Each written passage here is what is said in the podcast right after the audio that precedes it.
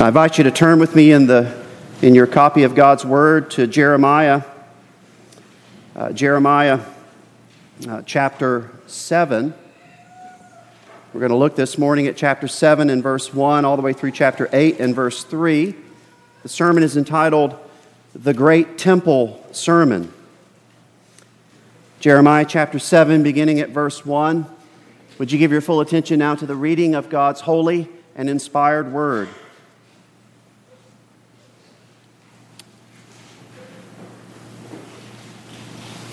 The word that came to Jeremiah from the Lord Stand in the gate of the Lord's house and proclaim there this word, and say, Hear the word of the Lord, all you men of Judah who enter these gates to worship the Lord. Thus says the Lord of hosts, the God of Israel Amend your ways and your deeds, and I will let you dwell in this place. Do not trust in these deceptive words. This is the temple of the Lord the temple of the Lord, the temple of the Lord. For if you truly amend your ways and your deeds, if you truly execute justice one with another, if you do not oppress the sojourner, the fatherless, or the widow, or shed innocent blood in this place, and if you do not go after other gods to your own harm, then I will let you dwell in this place, in the land that I have given of old to your fathers forever. Behold, you trust in deceptive words to no avail. Will you steal, murder, commit adultery, swear falsely, make offerings to Baal, and go after other gods that you have not known, and then come and stand before me in this house, which is called by my name, and say, We are delivered, only to go on doing all these abominations? Has this house, which is called by my name, become a den of robbers in your eyes. Behold, I myself have seen it, declares the Lord. Go now to my place that, that was in Shiloh, where I made my name dwell at first, and see what I did to it because of the evil of my people Israel. And now, because you have done all these things, declares the Lord, and when I spoke to you persistently, you did not listen. And when I called you, you did not answer. Therefore, I will do to the house that is called by my name and in which you trust, and to the place that I gave to you and to your fathers, as I did to Shiloh. And I will cast you out of my sight, as I cast out all of your kinsmen, and all the offspring of Ephraim. As for you, do not pray for this people or lift up a cry or prayer for them, and do not intercede with me, for I will not hear you. Do you not see what they are doing in the cities of Judah and in the streets of Jerusalem? The children gather wood, the fathers kindle fire, and the women knead dough to make cakes for the queen of heaven. And they pour out drink offerings to other gods to provoke me to anger. Is it I whom they provoke, declares the Lord? Is it not themselves to their own shame? Therefore, thus says the Lord God Behold, my anger and my wrath will be poured out on this place, upon man and beast, upon the trees of the field and the fruit of the ground. It will burn and not be quenched. Thus says the Lord of hosts, the God of Israel Add your burnt offerings to your sacrifices and eat the flesh.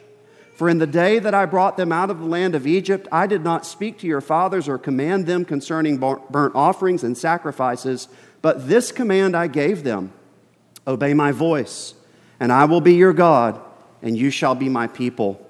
And walk in all the way that I command you, that it may be well with you. But they did not obey or incline their ear, but walked in their own counsels and the stubbornness of their evil hearts and went backward and not forward. From the day that your fathers came out of the land of Egypt to this day, I have persistently sent all my servants, the prophets, to them day after day. Yet they did not listen to me or incline their ear, but stiffened their neck. They did worse than their fathers. So you shall speak all these words to them, but they will not listen to you. You shall call to them, but they will not answer you. And you shall say to them, This is the nation that did not obey the voice of the Lord their God and did not accept discipline. Truth has perished, it is cut off from their lips. Cut off your hair and cast it away. Raise a lamentation on the bare heights, for the Lord has rejected and forsaken the generation of his wrath.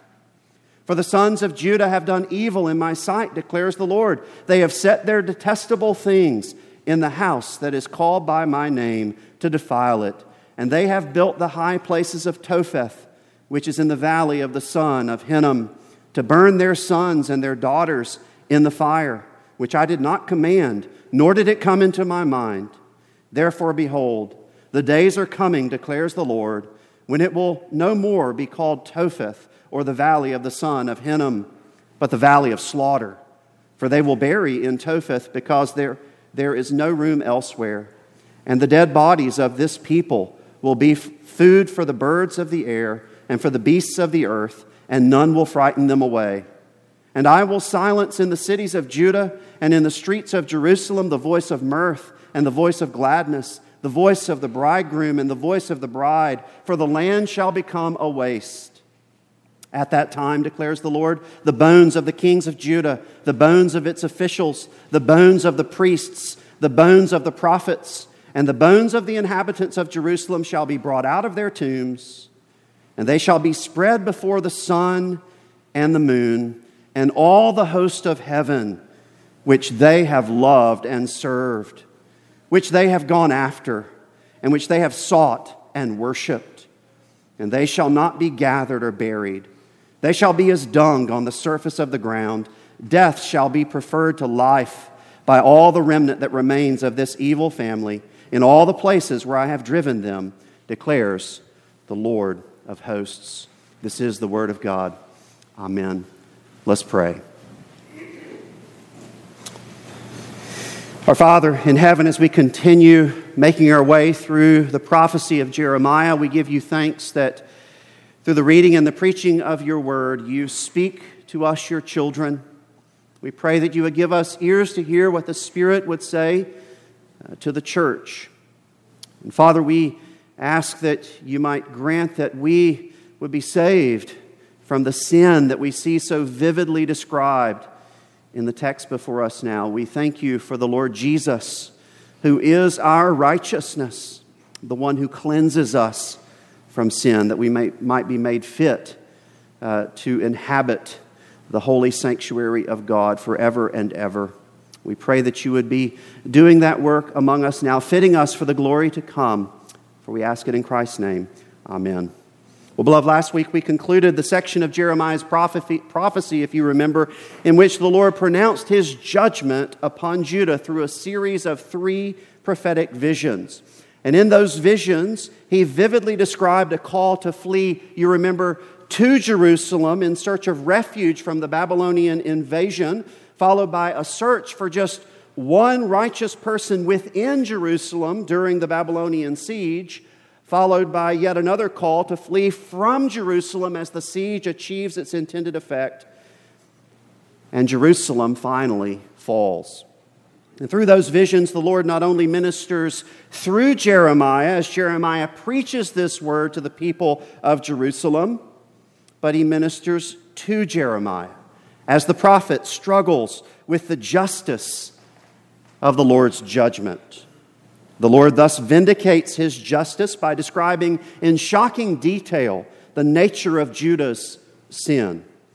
But though her sin is great and his judgment is just, he also reveals his grace in that he will not bring Judah to a full end, something he repeats uh, multiple times in that section.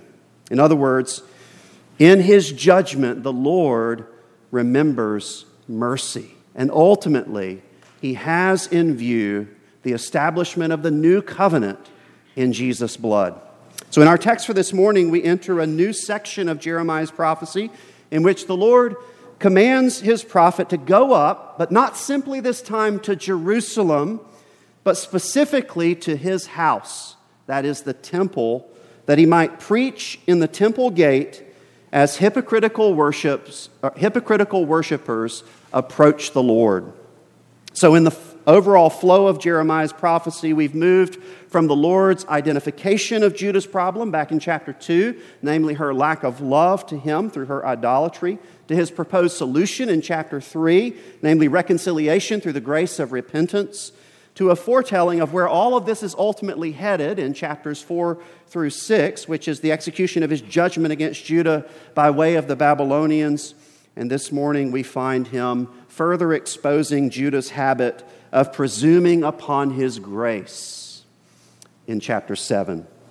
We'll divide our text into, into three sections. The first, chapter 7, in verses 1 through 15, where we see the Lord threatens expulsion from his house.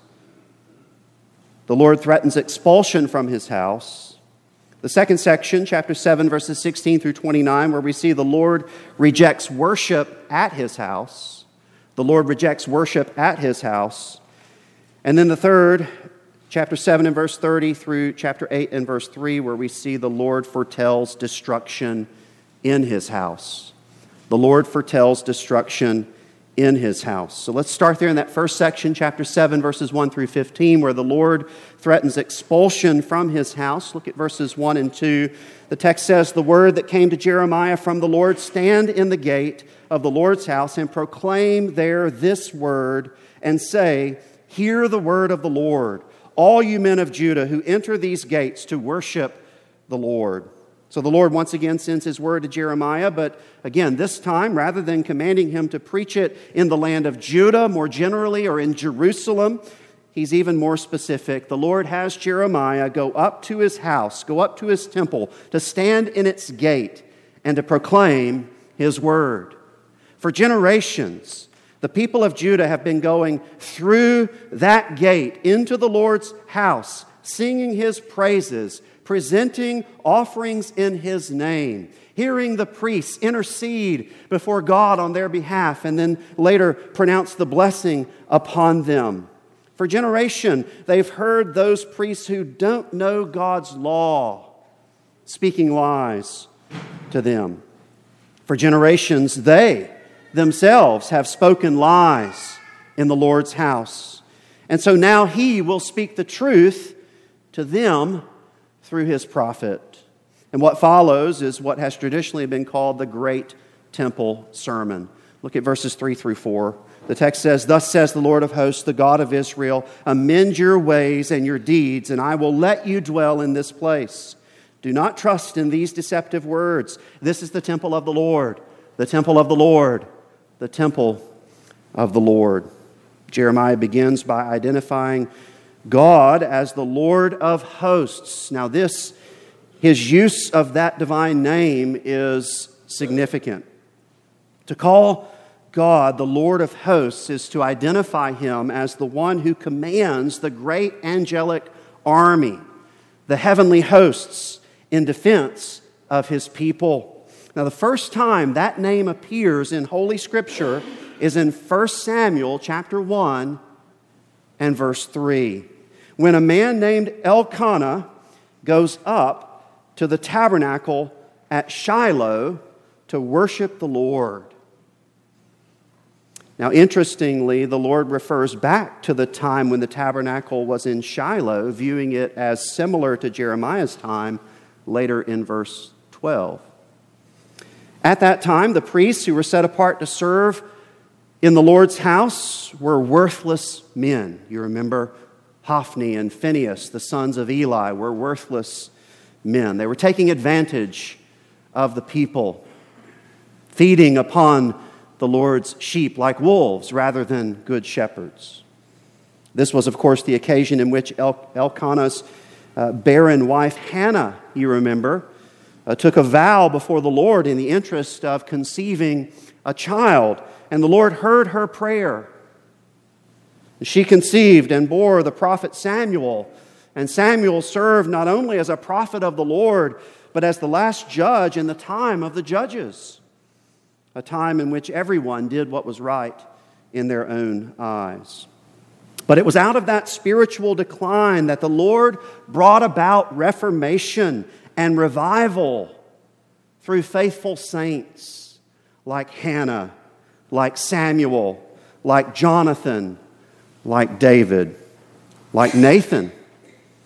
He purified not only the hearts of his people at that time by and large, but he purified the land by giving them victory over their enemies. And so, as Jeremiah uses that divine name, as he invokes the name Lord of hosts, he recalls a time in which the people had forgotten that the Lord was their protector.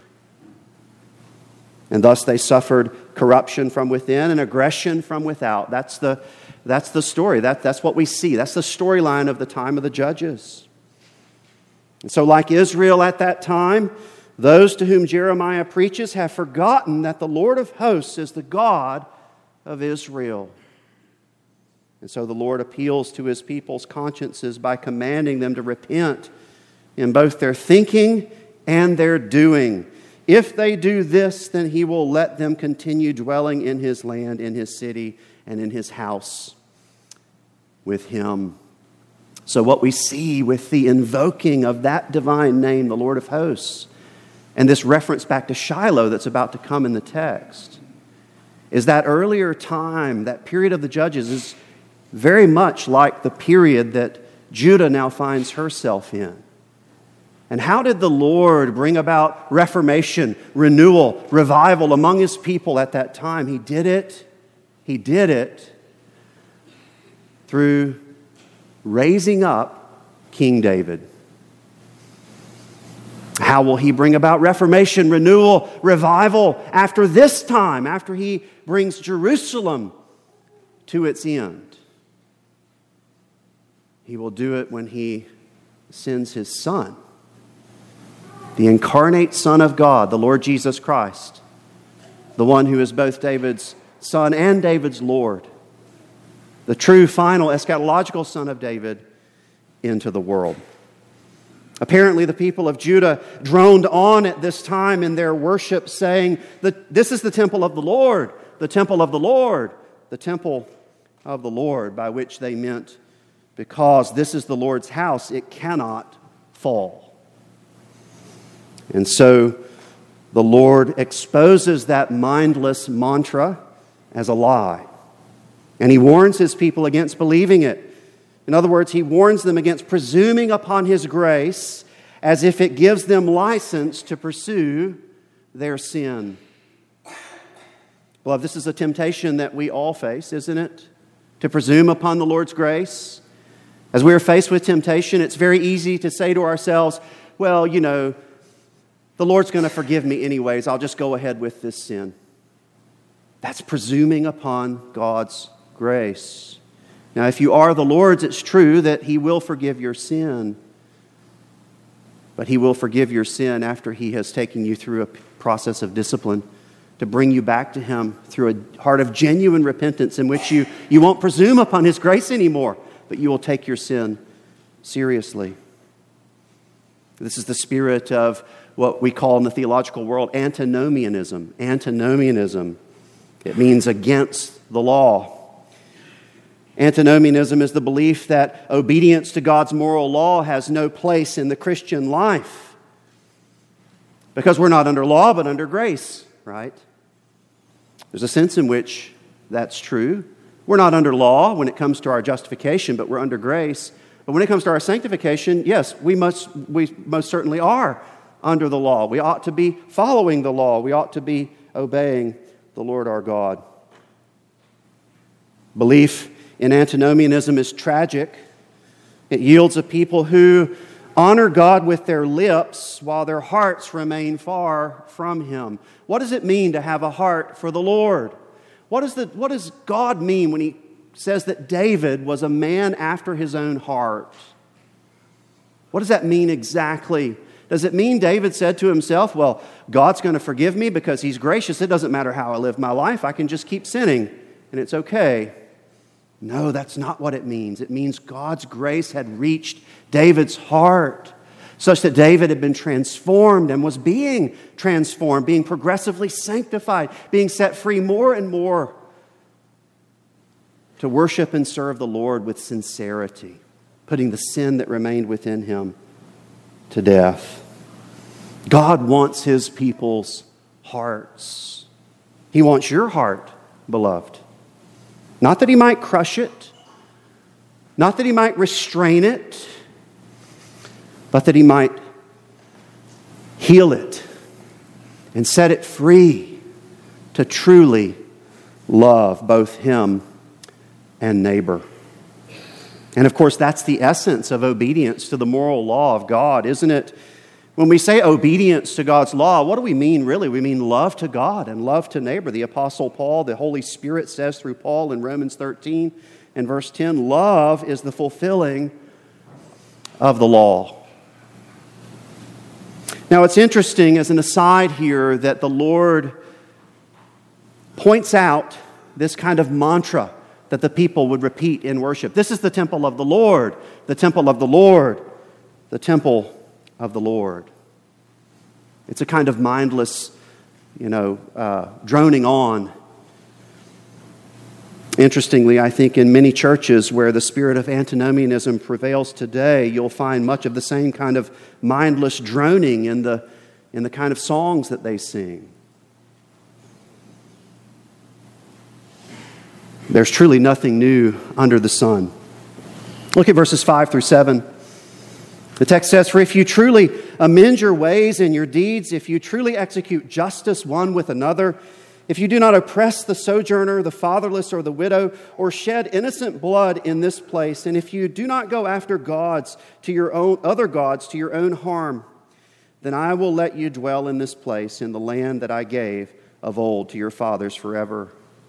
So, for generations, the people of Judah have, have turned away from the Lord. This is not a new thing in the life, the corporate life of the people of Judah. For generations, they've pursued injustice, being untrustworthy and showing partiality toward one another. They've oppressed the weak, which is another way of saying they've neglected to show them mercy because they've forgotten that they too are ultimately weak apart from God's mercy. They've shed innocent blood, undermining the value of life altogether, which is the basis of all civil justice. They've done all this to their own harm. And thus we see the way all false religion, all idolatry is fundamentally self destructive. It is spiritual suicide. But though all of this is true, yet, and don't miss this, beloved. The Lord, in His grace and mercy, is holding out the possibility of salvation for His people. He is genuinely offering to forgive their sins if they will only repent and trust in Him. If they do this, He says, He will let them continue dwelling in His house, in His city, and in His land. And so, having appealed directly to his people's consciences, having called them to repent, in verses 1 through 7, the Lord now adds appeals to reason and to history in order to persuade them to repent. He appeals to reason in verses 8 through 11, saying this Behold, you trust in deceptive words to no avail. Will you steal, murder, commit adultery, swear falsely, make offerings to Baal, and go after other gods that you have not known, and then come and stand before me in this house which is called by my name, and say, We are delivered. Only to go on doing all these abominations? Has this house which is called by my name become a den of robbers in your eyes? Behold, I myself have seen it, declares the Lord. So the Lord condemns his people for trusting in deceptive words saying, We are delivered, while they continue such evil practices. You see how, how backward that is. What is the Lord delivering us from? He's delivering us from sin. He's delivering us. This is the purpose of His deliverance. To speak of the deliverance of the Lord is ultimately about being delivered from sin. So to say, we are delivered while you continue under the power of sin is backward. God delivers us from sin that we might be set free to live for Him. And so again, we see the spirit of antinomianism in the text before us, beloved. God never saves us from our sin that we might continue in it. He saves us from our sin that we might be set free from it. As the Spirit says in Romans chapter 6 and verses 1 through 2. What shall we say then? Are we to continue in sin that grace may abound? By no means. How can we who died to sin still live in it? In other words, how can we who have been set free from sin, how can we who were once dominated by our sin, shackled in the chains of sin, and God has come by His grace, and with His key, He has unlocked the shackles so that we're free to leave and to worship and serve Him? How can we then say, Let me go back, put the shackles back on? I'd rather be in the dungeon. In our text, we also see the words that the Lord Jesus quotes when he condemns the temple leaders at the end of his public ministry. We saw that in our first scripture reading this morning from Matthew chapter 21. The same, uh, the same also appears in Mark chapter 11. The Lord asks rhetorically Has this house, which is called by my name, become a den of robbers in your eyes? And of course, the implied answer here is yes. It had become a den of robbers in the eyes of God's people. In other words, the place was supposed to be set apart as a sanctuary.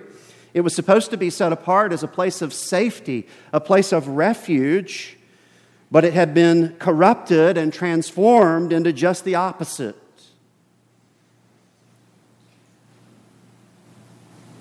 Could you imagine if you invited your children to your house? Let's assume your children have grown up and they've, they've left home and you invite them all to come to your place at Christmas time that you might love them and bless them and rejoice in their presence. And they come not as your children to love you, but as thieves to steal from you. This is what God's people are doing at this time. Derek Kidner comments saying this The temple could only give sanctuary as a sanctuary. Let man take it over, and God will have left it. Beloved, this is one reason we in the Reformed tradition believe the regulative principle of worship is so incredibly important. This is a principle that's stated in our Westminster Standards, Westminster Confession of Faith, uh, chapter 21 on religious worship and the Sabbath day, and paragraph 1 uh, summarizes this principle Essentially, what it teaches is that we ought to only do in worship what God has prescribed that we should do in worship when it comes to the elements of worship. God has not given us freedom to just invent our own ways of worship, how we might approach Him in worship, but He has taught us how we ought to approach Him in worship. Love the moment we take upon ourselves the prerogative that God has reserved for Himself, determining how we'll approach Him in worship according to our own desires, is the moment we take over the sanctuary of God and invoke His absence among us. This is why, personally, I am happy that we have those among us who only sing psalms in worship. Now, I believe their belief is wrong. But I would rather that they take the worship of God seriously than to simply capitulate to the views of the, minor- of the majority and thus violate their own consciences. And so I applaud them for the seriousness with which they take the worship of God. And we who take the other view on that issue ought to do so with just as much seriousness and conviction of conscience because God alone has the authority to instruct us in how we ought to worship him. We dare not claim that authority for ourselves. The Lord continues with an appeal to history in verses 12 through 15, saying, Go now to my place that was in Shiloh, where I made my name dwell at first, and see what I did to it because of the evil of my people Israel. And now, because you've done all these things, declares the Lord, and when I spoke to you persistently, you did not listen, and when I called to you, you did not answer. Therefore, I will do to the house that is called by my name, and in which you trust, and to the place that I gave to you and to your fathers, as I did to Shiloh. And I will cast you out of my sight, as I cast out all your kinsmen, all the offspring of Ephraim. So the Lord now points his people back to what he did at Shiloh. Though Shiloh was the first place in the land that the Lord chose, as he says here, to put his name, which is another way of saying it was the first place that he chose that the tabernacle should come to rest and stay there for a period of time. Eventually, he left it behind, and now that city, now Shiloh, sits in ruins after the Assyrian invasion to the north about 100 years earlier. And so he tells the men of Judah that he will do to them what he did to the northern kingdom and to Shiloh if they don't repent. He will expel them from his house, from his city, and from his land altogether. And that brings us to the second section, chapter 7, verses 16 through 29, where we see the Lord rejects worship at his house. Look at verses 16 through 20. The text says, As for you, do not pray for this people or lift up a cry of prayer for them, and do not intercede with me, for I will not hear you. Do you not see what they are doing in the cities of Judah and in the streets of Jerusalem? The children gather wood, the fathers kindle fire, and the women knead dough to make cakes for the queen of heaven, and they pour out drink offerings to other gods to provoke me to anger. Is it I whom they provoke? Declares the Lord? Is it not themselves to their own shame?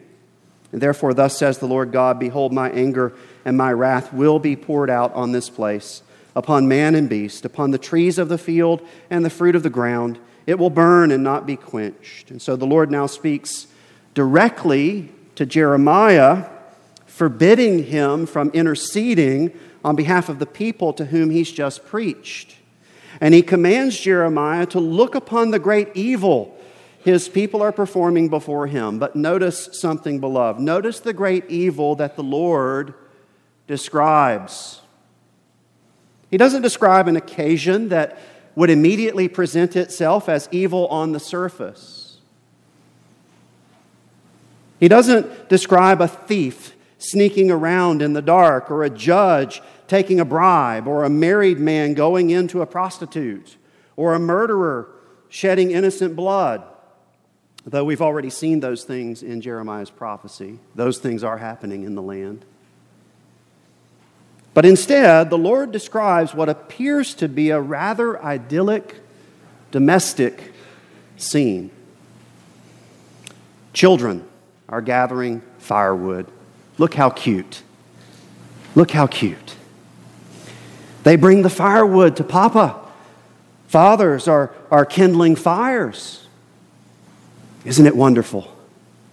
Women are kneading dough, everything's just right in place. On the surface, things seem quite healthy, but the Lord, remember, looks on the heart. The Lord looks on the heart. He knows what's in the soul. And what's in the hearts of these fathers and mothers? And what are they trying to put in the hearts of their children? What have they likely already put in great measure into the hearts of their children? They're using the good gifts that the Lord has given them, like wood, like fire, like grain, like oil, like water, like their fellowship with one another in the bonds of marriage. They're using those good gifts to commit treason against Him. They're using his good gifts to provoke him to anger. But he tells them they're actually provoking themselves. In other words, as they engage in this false worship, worshiping the Queen of Heaven, whoever that is, they cannot help but become like the things they worship. And before they know it, they're filled with all manner of violence and lust. In this sense, they provoke themselves destroying both themselves and their children to their own shame, and therefore the Lord's judgment against them is vindicated. Loved in this, we see why it's so important that, that uh, fathers and mothers train their children up in the fear and instruction of the Lord. The Lord holds us accountable for that work. Ephesians chapter 6, verses 1 through 2. The Lord's judgment against his people is vindicated. And this is why Jeremiah must not intercede for them. For from the least to the greatest, and even in those little moments in which there's something of what appears to be health on the outside in the life of a family. Actually, deep down, what's driving it all is idolatry, you see. And so the time of God's patience has expired. Look at verses 21 through 26. The text says, Thus says the Lord of hosts, the God of Israel, add your burnt offerings to your sacrifices and eat the flesh. For in the day that I brought them out of the land of Egypt, I did not speak to your fathers or command them concerning burnt offerings and sacrifices, but this command I gave them Obey my voice, and I will be your God, and you shall be my people, and walk in all the way that I command you, that it may be well with you. But they did not obey or incline their ear, but walked in their own counsels and the stubbornness of their evil hearts, and went backward and not forward. From, that, from the day that your fathers came out of the land of Egypt to this day, I've persistently sent all my servants, the prophets, to them day after day, yet they did not listen to me or incline their ear, but stiffened their neck. They did worse than their fathers. The Lord now turns once again to address his people at the temple, no longer addressing Jeremiah directly, but the people again. Much like his forbidding Jeremiah from interceding on their behalf, which was an element of temple worship. So he counsels those who bring sacrifices before him uh, not to bother with offering them up. Rather than wasting them by offer, offering them up in a spirit of hypocrisy, in a spirit of self righteousness, they may as well save them and use them for food. Like Esau, who sold his birthright for a bowl of stew, the people of Judah would be better off enjoying their stew rather than pretending to cherish their birthright. After all, the Lord reminds them his requiring burnt offerings and sacrifices from them was never merely about the offerings and sacrifices themselves. It was ultimately about his saving love for them pointing them forward to the coming of the Messiah who would be that final sacrifice for their sins. It was about their heartfelt faith and love toward Him. So, apart from such genuine evangelical obedience in the hearts of His people, the offerings and the sacrifices that they present before Him are a stench in his nostrils. Rather than walking in the way that he commanded them, rather than approaching him with, with hearts of genuine repentance, they've hardened their hearts against him and they've gone their own way. And when he has sent his word to them, as he has done persistently, notice that word. It's not that it's just a one off. Jeremiah is the, one of the last in a long list of prophets the Lord has sent to his people. And yet, they've hardened their hearts when they have heard God's word.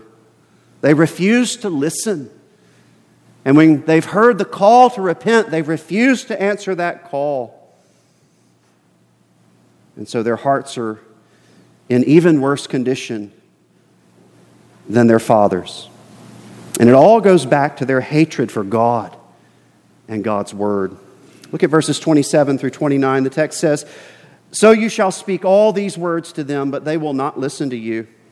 You shall call them, but they will not answer you. And you shall say to them, This is the nation that did not obey the voice of the Lord their God and did not accept discipline. Truth has perished, it is cut off from their lips. Cut off your hair and cast it away. Raise a lamentation on the bare heights, for the Lord has rejected and forsaken the generation of his wrath. So the Lord now turns again to address Jeremiah, to address his prophet directly. He repeats his command from verse 1, namely that Jeremiah must speak all, those, all these words to those who are, who are entering the gate of the temple. But this time he shares a difficult truth. Though Jeremiah will warn them of the judgment to come, and though he will call them to repentance, they will not listen to him and they will not answer him. They will not change their ways and truly call out to the Lord with hearts of humility and contrition, but they will remain silent. And so the Lord instructs Jeremiah to appeal to their silence as an image of their condition, commanding him to identify them. In other words, hold up the mirror, show them who they really are, saying, This is the nation This is the nation that did not obey the voice of the Lord their God and did not accept discipline. Truth has perished, it is cut off from their lips. In this, as I, mentioned earlier in our first reading of Holy Scripture, we see a kind of reversal of all that circumcision, the sacrament, the old covenant sacrament of circumcision, signified, beloved. Circumcision was a sign of the cutting away of corruption or falsehood from the person who was circumcised. But in Judah's case, the truth itself has been cut away from them. In other words, though they speak true words about the Lord as they enter into his house to worship him because their hearts remain far from him, the truth just falls from their lips, flop dead onto the ground. It never actually rises up to the Lord. And because the truth has been cut off from their lips, the Lord counsels them to cut off their hair as well. In this, he pictures the great tribulation that is coming through the Babylonian invasion because the truth has been cut off from their lips.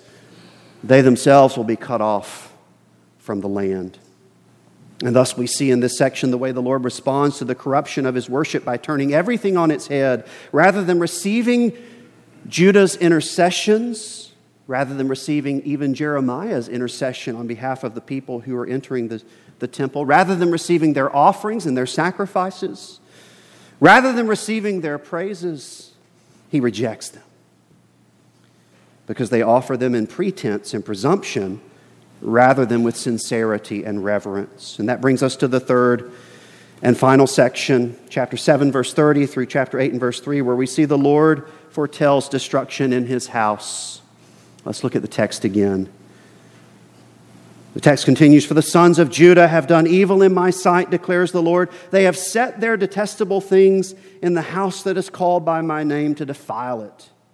And they have built the high places of Topheth, which is in the valley of the son of Hinnom, to burn their sons and their daughters in the fire, which I did not command, nor did it, nor did it come into my mind.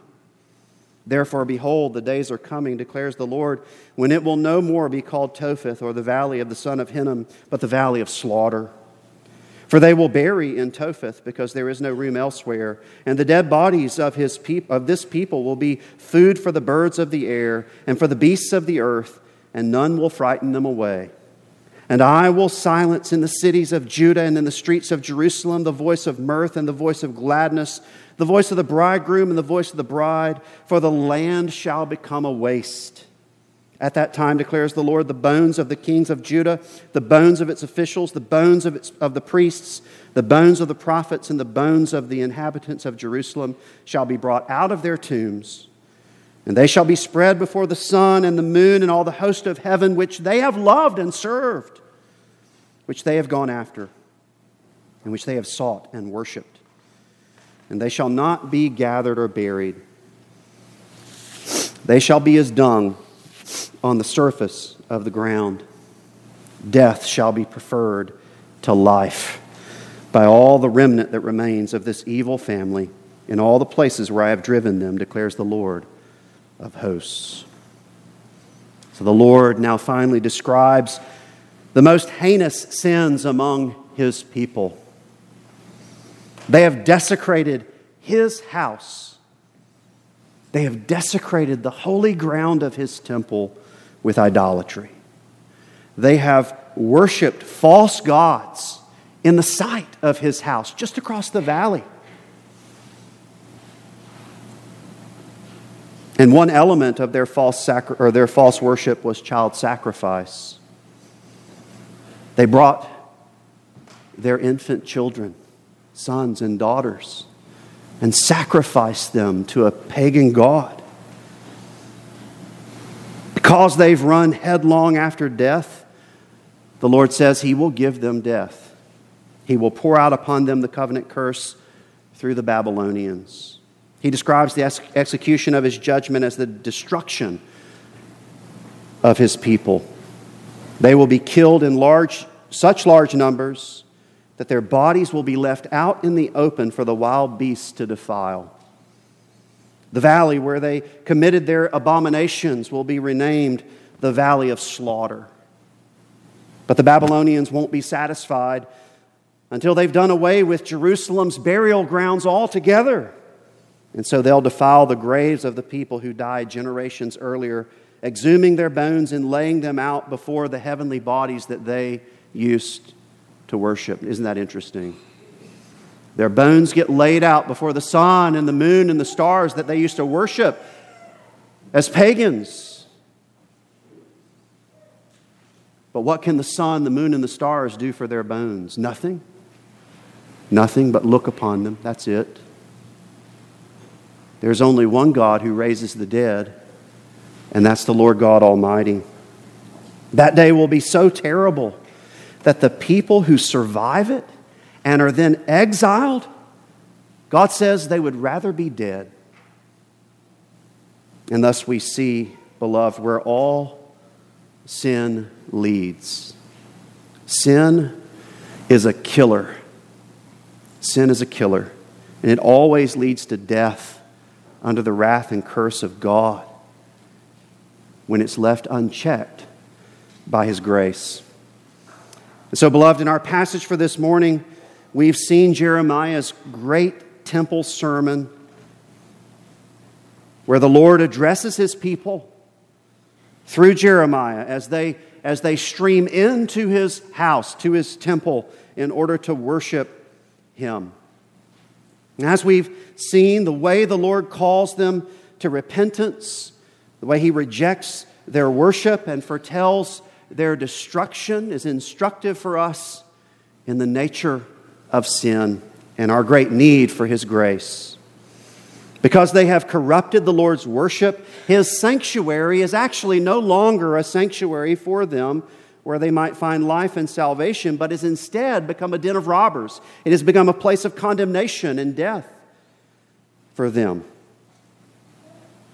The incarnate Son, the incarnate Son, the Lord Jesus Christ, came to solve this problem.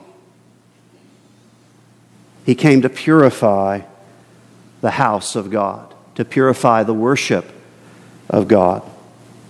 And He has become that house. He has become that temple of God for us, and He cleanses all who enter through faith union with Him, absolving them of sin's guilt and their justification by faith alone, and, and freeing them from sin's power in their regeneration and sanctification. He calls all who will to come to Him through the grace of repentance that they might enter in and find refuge for their souls. Why are you here today, beloved? Why are you here today? If we were honest with ourselves and we really examined our hearts thoroughly with the help of the Holy Spirit, I'm sure we'd find, at least those of us who have trusted in Christ, those who have been united to Him with a spirit wrought faith, we would find a kind of mixture, wouldn't we? We'd find sincere intentions, good intentions, but also we'd find a mixture of, of sin in there as well. Those good intentions are a miracle of God. That is His supernatural work in the heart. Apart from that work, apart from His grace, we would all be exactly like those that Jeremiah preached to in his day. We would be streaming in just to repeat the words while our hearts remain far from Him. We would be streaming in and thinking, well, I must do this in order to do my part, but I can't wait to be gone so that I can get back to what I really love, you see. And so we find a warning, I think, for our own hearts, a warning for our own souls that we might not presume upon God's grace, but that we might examine ourselves to see whether we are in the faith and look to Christ by faith. He stands ready to receive all who will come to him in a spirit of true repentance. Let's pray together. Father, we thank you for a time to spend in your word. We thank you for this great temple sermon which you sent through the prophet Jeremiah so long ago. And we give you praise that there is nothing new under the sun. And we see in this text what our own sin would do to us if it were left unchecked by your grace. And so we give you praise for the grace that you show to sinners like us in the sending of your Son and Spirit for our salvation.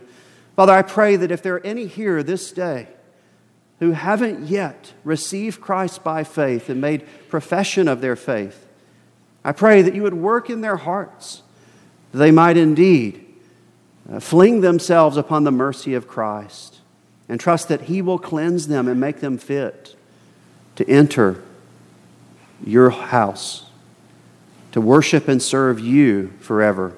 We ask it in Christ's name. Amen.